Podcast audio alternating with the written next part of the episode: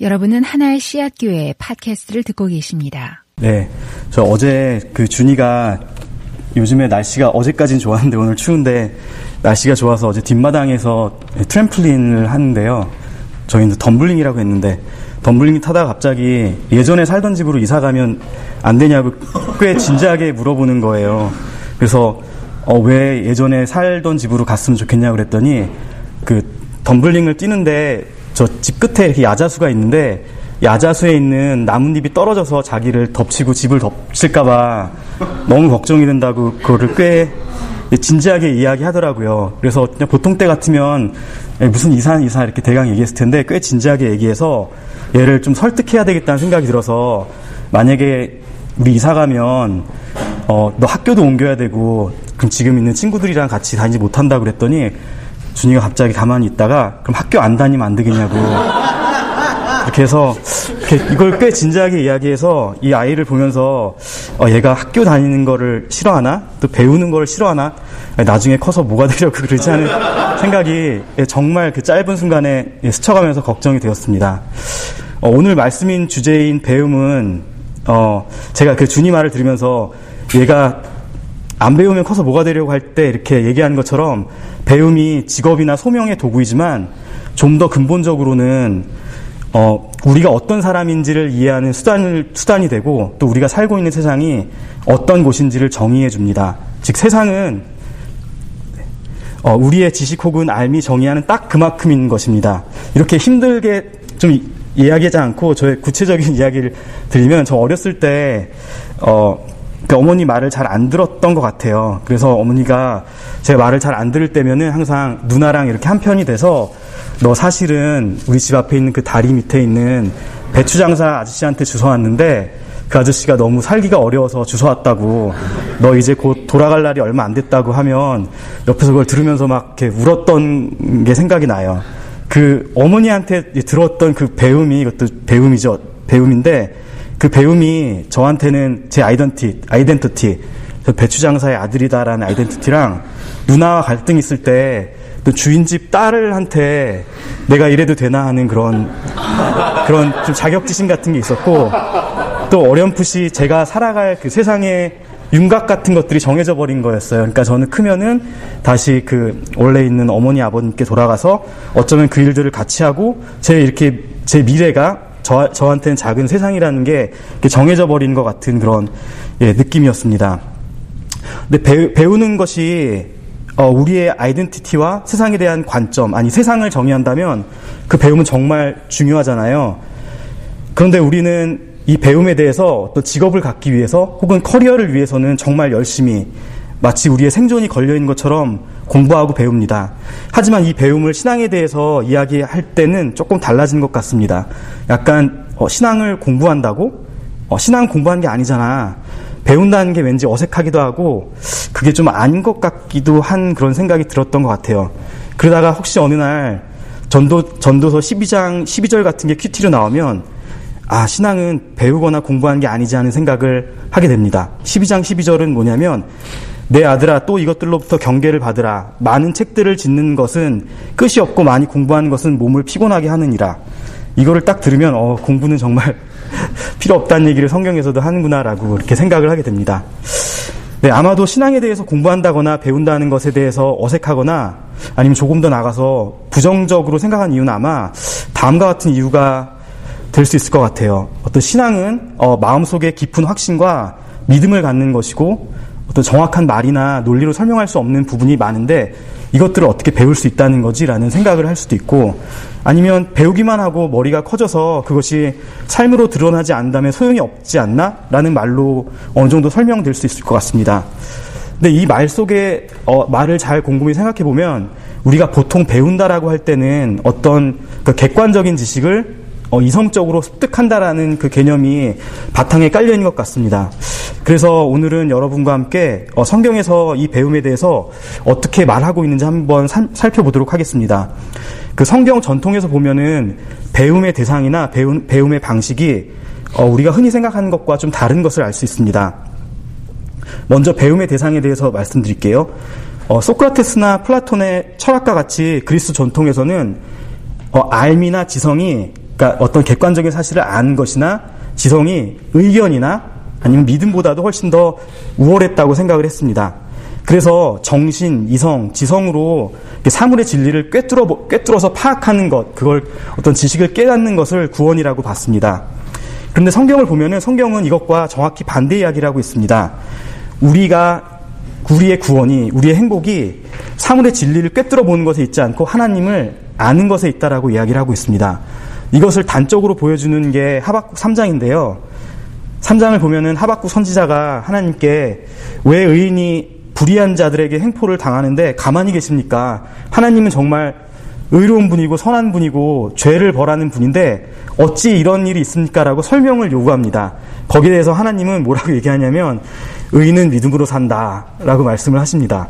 어떻게 보면은 좀 약간 화나는 대답이고 이게 왜 대답이 되지라고 얘기하는데 결국 하나님은 하나님의 구원은 어 그 하나님의 아는 지식이 아니라 하나님을 아는 알에 대해서 하나님이 원하시고 좋아하시는 것들을 그러니까 즉그 어, 하나님이 어떤 분인지를 알기를 원하고 그리고 이 하나님이 하나님을 아는 삶은 단순히 어떤 머릿속에서 그치는 것이 아니라 하나님이 원하시고 좋아하시는 것을 어, 삶에서 실천한다라는 그 의미가 포함되어 있습니다. 그러니까 즉 배움의 대상이 어떤 그리스의 어떤 전통을 따라서 또 지식이나 이성적으로 설명되는 것이 아니라 바로 하나님을 아는 것입니다. 다음 두 번째로는 배움의 방식입니다. 그 성경에서 안다라고 이야기하는 것들이 많은데 어, 안다라는 뜻의 히브리어는 야다입니다. 근데 이 야다는 그 어원을 살펴보면 객관적인 지식보다는 처음적 체험적인 지식, 또 사귐, 교제로서의 지식을 뜻합니다. 근데 좀 노골적으로 얘기하면 이 아다는 특히 성적인 교제를 뜻하는 예, 단어입니다.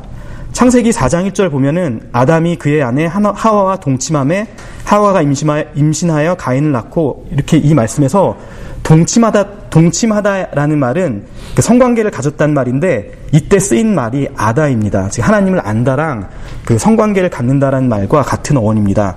그리고 누가복음 1장 31절에 34절을 보면 천사가 마리아에게 내가 잉태하여 아들을 낳으리니 그 이름을 예수라 하라 하고 하자 마리아가 나는 남자를 알지 못하는데 어찌 이런 일이 있습니까? 라고 반문합니다. 그래서 남자를 알지 못한다.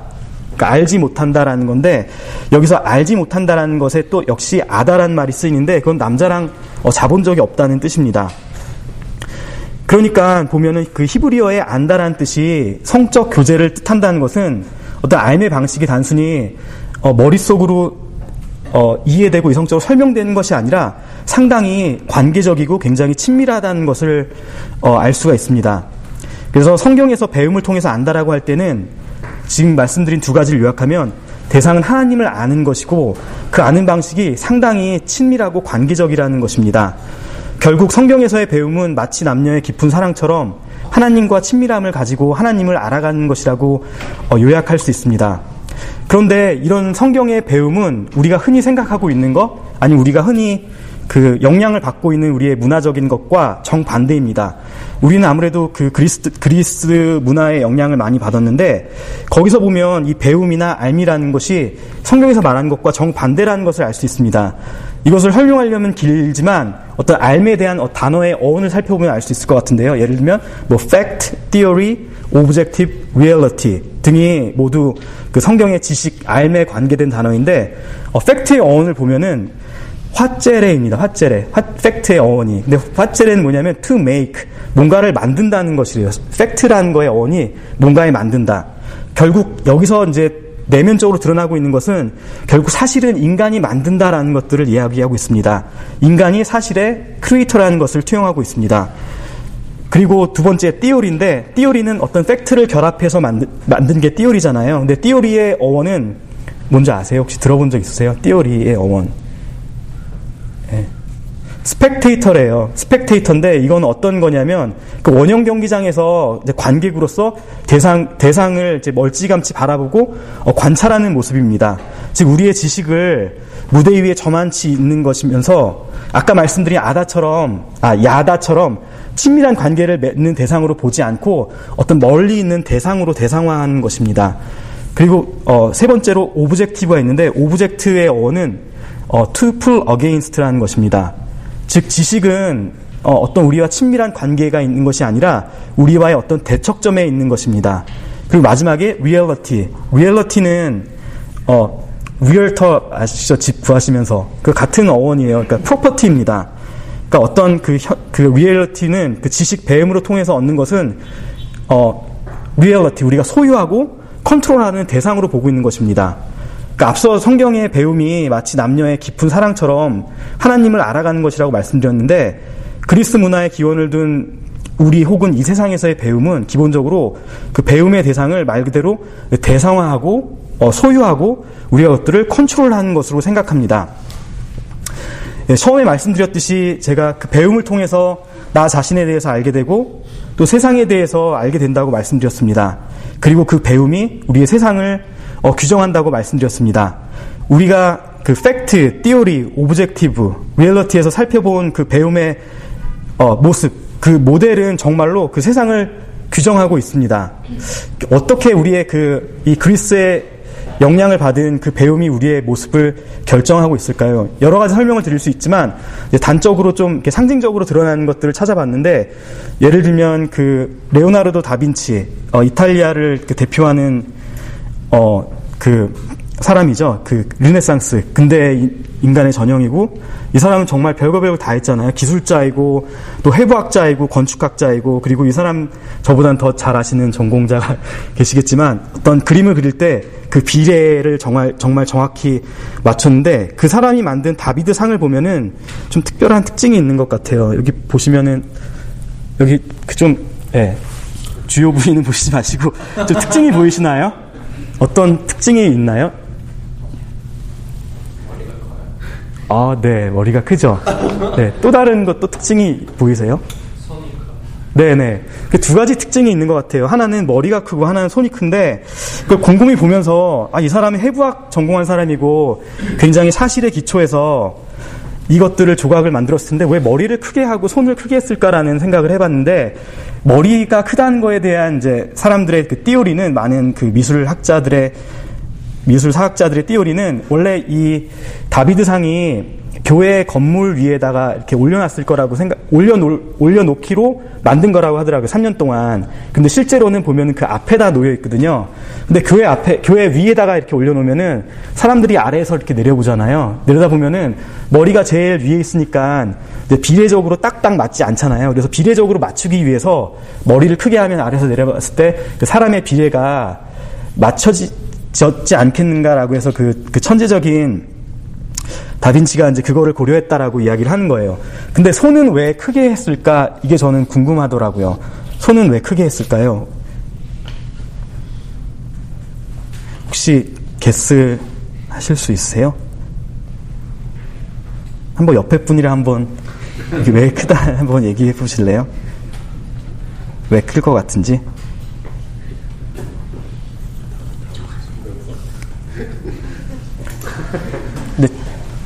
네. 네, 뭘, 원래 크다고요? 아, 근데 저 이거 이게 다비드가 그 성경의 데이빗인 거 아시죠? 네, 데이빗인데 보면은 그 다윗의 다윗의 그 형상을 한 건데 당시에 다윗을 보면 손에 이렇게 sling을 들고 있었대요. 우선 다윗이 골리앗을 이제 무찌를 때 그걸 썼잖아요. 근데 보면은 이 사람은 손에 보면은 손에, 손에 아무것도 안 든 것처럼 보이는데 그걸 누군가가 뒤에서 사진을 찍었더라고요. 근데 보면 손에 뭔가를 이렇게 잡고 있어요. 그래서 사람들이 이제 여기에 대한 띠오리가 두 개인데 하나는 이제 당시에는 그 이런 이런 것들을 만들 때 떨어지지 않게 어떤 받침을 하려고 뭔가를 잡게 만들었다는 설이 있고 또 하나는 이제 그 슬링의 일부를 이렇게 형상화했다는 음, 그 설명이 있는데 앞에서 보면 보이지는 보이지는 않아요. 다, 대신에 우리에게 보이는 거는 어떤 커다란 이제 손만 이제 보이는데 저는 이것을 보면서 묵상을 묵상을 하는데 어떤 그, 그 르네상스의 사조가 반영이 된 것이 아닌가. 어떤 인간의 힘을 극대화하고 우리가 보는 성경의 성경의 데이빗은 정말 어리고 힘없고 무기도 정말 말도 안 되는 것으로 그 하나님의 힘을 입어서 골리앗을 무찌르지만 그 다빈치가 보았을 때는 그 다윗의 큰 머리와 큰 손으로 형상이 되었듯이 어떤 인간의 힘 이것들을 보여주려는 것이 아닌가. 그 사람의 의도는 모르겠지만 르네상스가 그 흘러간 그 사조를 보면은 그렇다라고 생각을 할 수 있을 것 같아요. 하나님이 아니라 우리 사람이 만들고 어, 사람이 어, 사실을 정의하고 세상을 정의한다는 것이요. 그다음에 그 두 번째 이런 그 그리스도 사조에 받은 그 배움의 모습을 또 두 번째로 보여주는 게 제 생각에는 그 원자탄의 개발이라고 생각합니다. 이 원자탄을 개발할 때 코드명이 뭔 줄 아세요? 이 원자탄 개발한 프로그램, 네, 코드명. 이 과학자들이 코드명이 있었는데 그 코드명이 Trinity라고 그래요. 예, 삼위일체 Trinity라고 그래요. 근데 Trinity 하면은 우리가 생각할 때 하나님과 예수님과 성령님의 끈끈한 사랑과 합할 수 없고 떼질 수 없는 그 사랑의 관계인데 어떻게 이 원자탄을 Trinity라고 썼을까?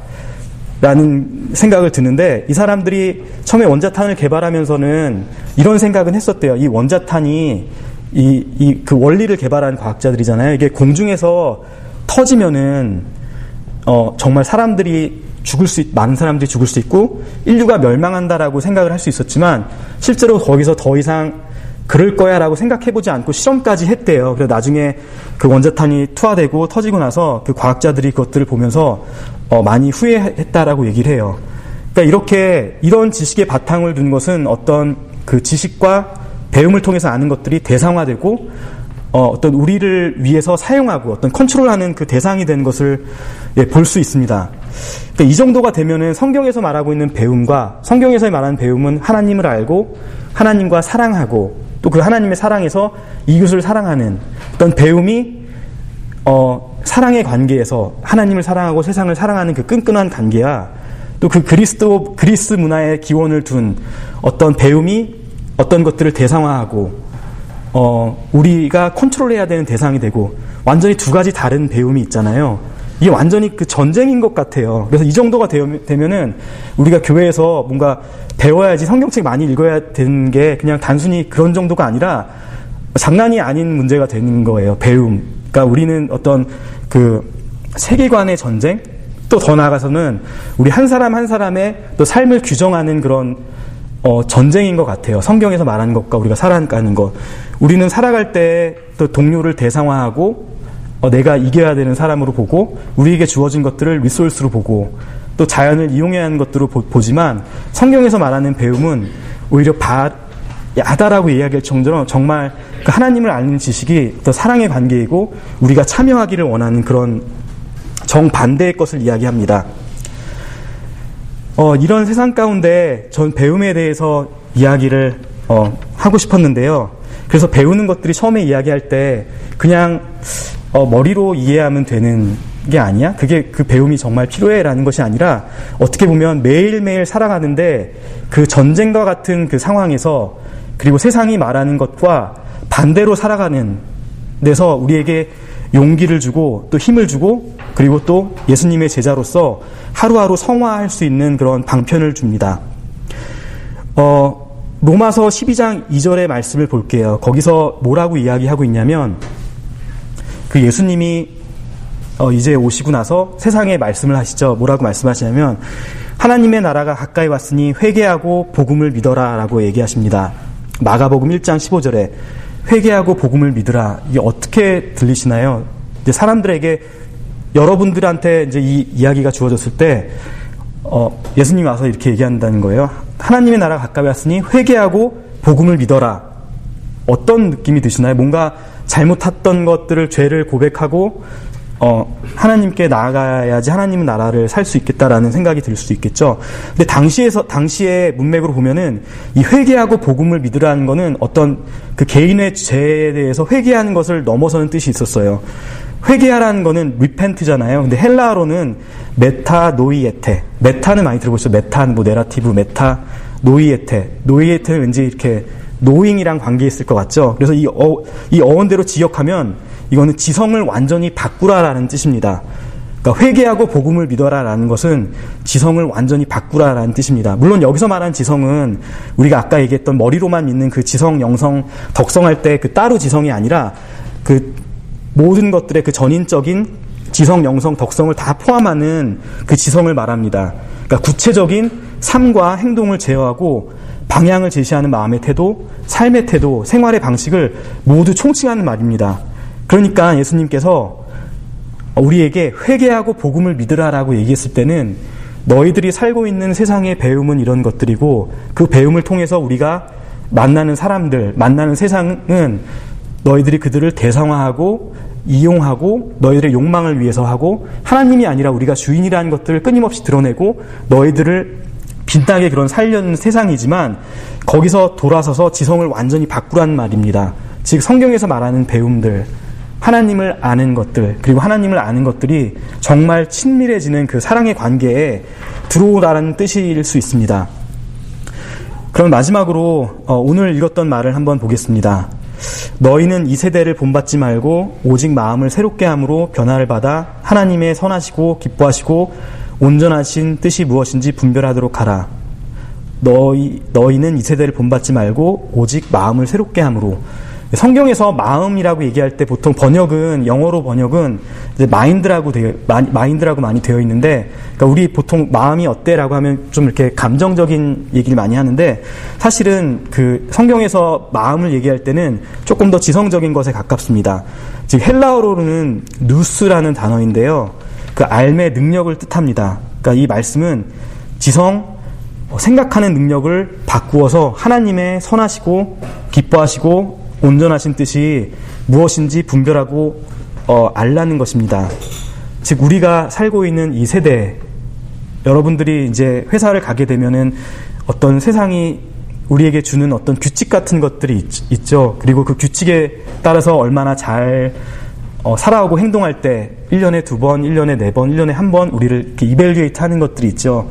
그런 시스템 가운데서는 우리에게 끊임없이 어, 우리가 아는 것들을 대상화하고 이용하고 어, maximize하고 그렇게 해서 마치 우리가 만든 것들에 우리가 주인인 것처럼 행동하라고 그렇게 말은 하지 않지만 사실은 그렇게 말하는 시스템 가운데 살고 있습니다. 하지만 하나님께서는 이렇게 얘기합니다. 오직 마음을 새롭게 함으로 너희들이 지금 살고 있는 세상은 하나님 어, 나라인데 이 하나님을 사는 방식은 그런 것들이 아니야. 세상에서 가장 중요한 것은 하나님이 누구인지 아는 그 하나님의 지식이고 그 지식을 통해서 너희들은 하나님과 어, 사랑의 관계에 들어가는 것이고 그것들로 인해서 세상을 사랑하게 되고 우리에게 주어진 어, 환경을 사랑하게 되고 우리에게 주어진 주변 것들을 사랑하는 것. 그 사랑하도록 부림받는 것이 너희는 이 세대를 본받지 말고 오직 마음을 새롭게 함으로 변화를 받아라는 그 말씀인 것 같습니다. 다시 이제 배움의 이야기를 돌아가서 처음에 제가 배움이 어, 성경을 공부해, 성경을 배워라고 얘기했으면 왠지 머릿속에서 공부해야 되는 것 같이 좀 느껴지시지 않았으면 좋겠는데요. 결국 이 배운다는 것은 어떻게 보면 우리의 썰바이벌 하는, 즉 하나님 나라를 살아가는 그 백성에게 너무나 중요한 것인 것 같습니다. 약간 농담인데요. 제가 그, 그 성경을 좀 많이 못 읽어서 성경을 많이 읽으면 좋겠다. 그래서 몇 번 정도 읽으면 좋을까라는 생각을 해봤는데 예전에 뭐 제칠 안식교인가 그 사이비교에서 교주들이 뭐 이 교주들은 성경을 뭐 80 몇 번 읽었는데 하면서 이렇게 썰을 풀어낸대요. 막 그 숫자를 해석해내고 하면서 사람들을 속이는데 뭐 보면 어떤 교주는 뭐 80번 읽었고 어떤 교주는 60번 읽었고 이렇더라고요. 그래서 나는 한 100번은 읽어야지라고 생각을 했어요. 그 죽기 전에 한 100번 정도 읽고 하면 물론 이제 그 읽는 것 자체가 중요한 건 아니지만 100번 정도 읽으면은 아, 좀 이렇게 좀 뿌듯할 것 같다는 생각이 들어서 한번 계산을 해봤어요. 어, 1년에 4번씩 읽으면은 25년 후에 100번을 이제 읽는 게 되잖아요. 그래, 읽을 수 있을까라고 해서 4번 읽는 거는 이제 좀 포기를 했, 어요 그래서 너무 슬프더라고요. 그래서 이제 그러면 1년에 한 번, 두 번은 읽어보자. 그 대신에 이제 운동도 하자. 오래 살아야 되니까. 그러면 이제 50년 동안 계속 읽을 수 있으면 이제 100번을 채울 수 있는 거잖아요. 그래서 여러분도 이제 그런 그 도전, 도전이라기보다는 배움이라는 것이 정말 단순히 아는 것이 아니라 어떤 우리 부르심을 행하는 방식, 너무 중요한 방식인 것 같아요. 그래서 어, 부족한 말씀이지만 그것들을 들으면서 배움에 대해서 어, 다시 한번 생각해보고 또 하나님을 어, 배우며 하나님을 아는 지식과 하나님을 사랑하는 그 마음이 어, 우리와 하나님과의 관계 가운데, 우리와 사람과의 관계 가운데, 우리와 세상과의 관계 가운데 정말 편만해서 하나님이 이렇게 돌아오실 때, 아, 누구야 뭐 성경 100번 잘 읽었다라고 하기도 하지만, 어, 정말 수고했다. 너 참, 너 내 제자로 정말 수고했구나라고 이야기를 들을 수 있으면 그거보다는 정말 값진 그 선물은 없는 것 같다는 생각을 해보았습니다. 네, 함께 기도하시겠습니다.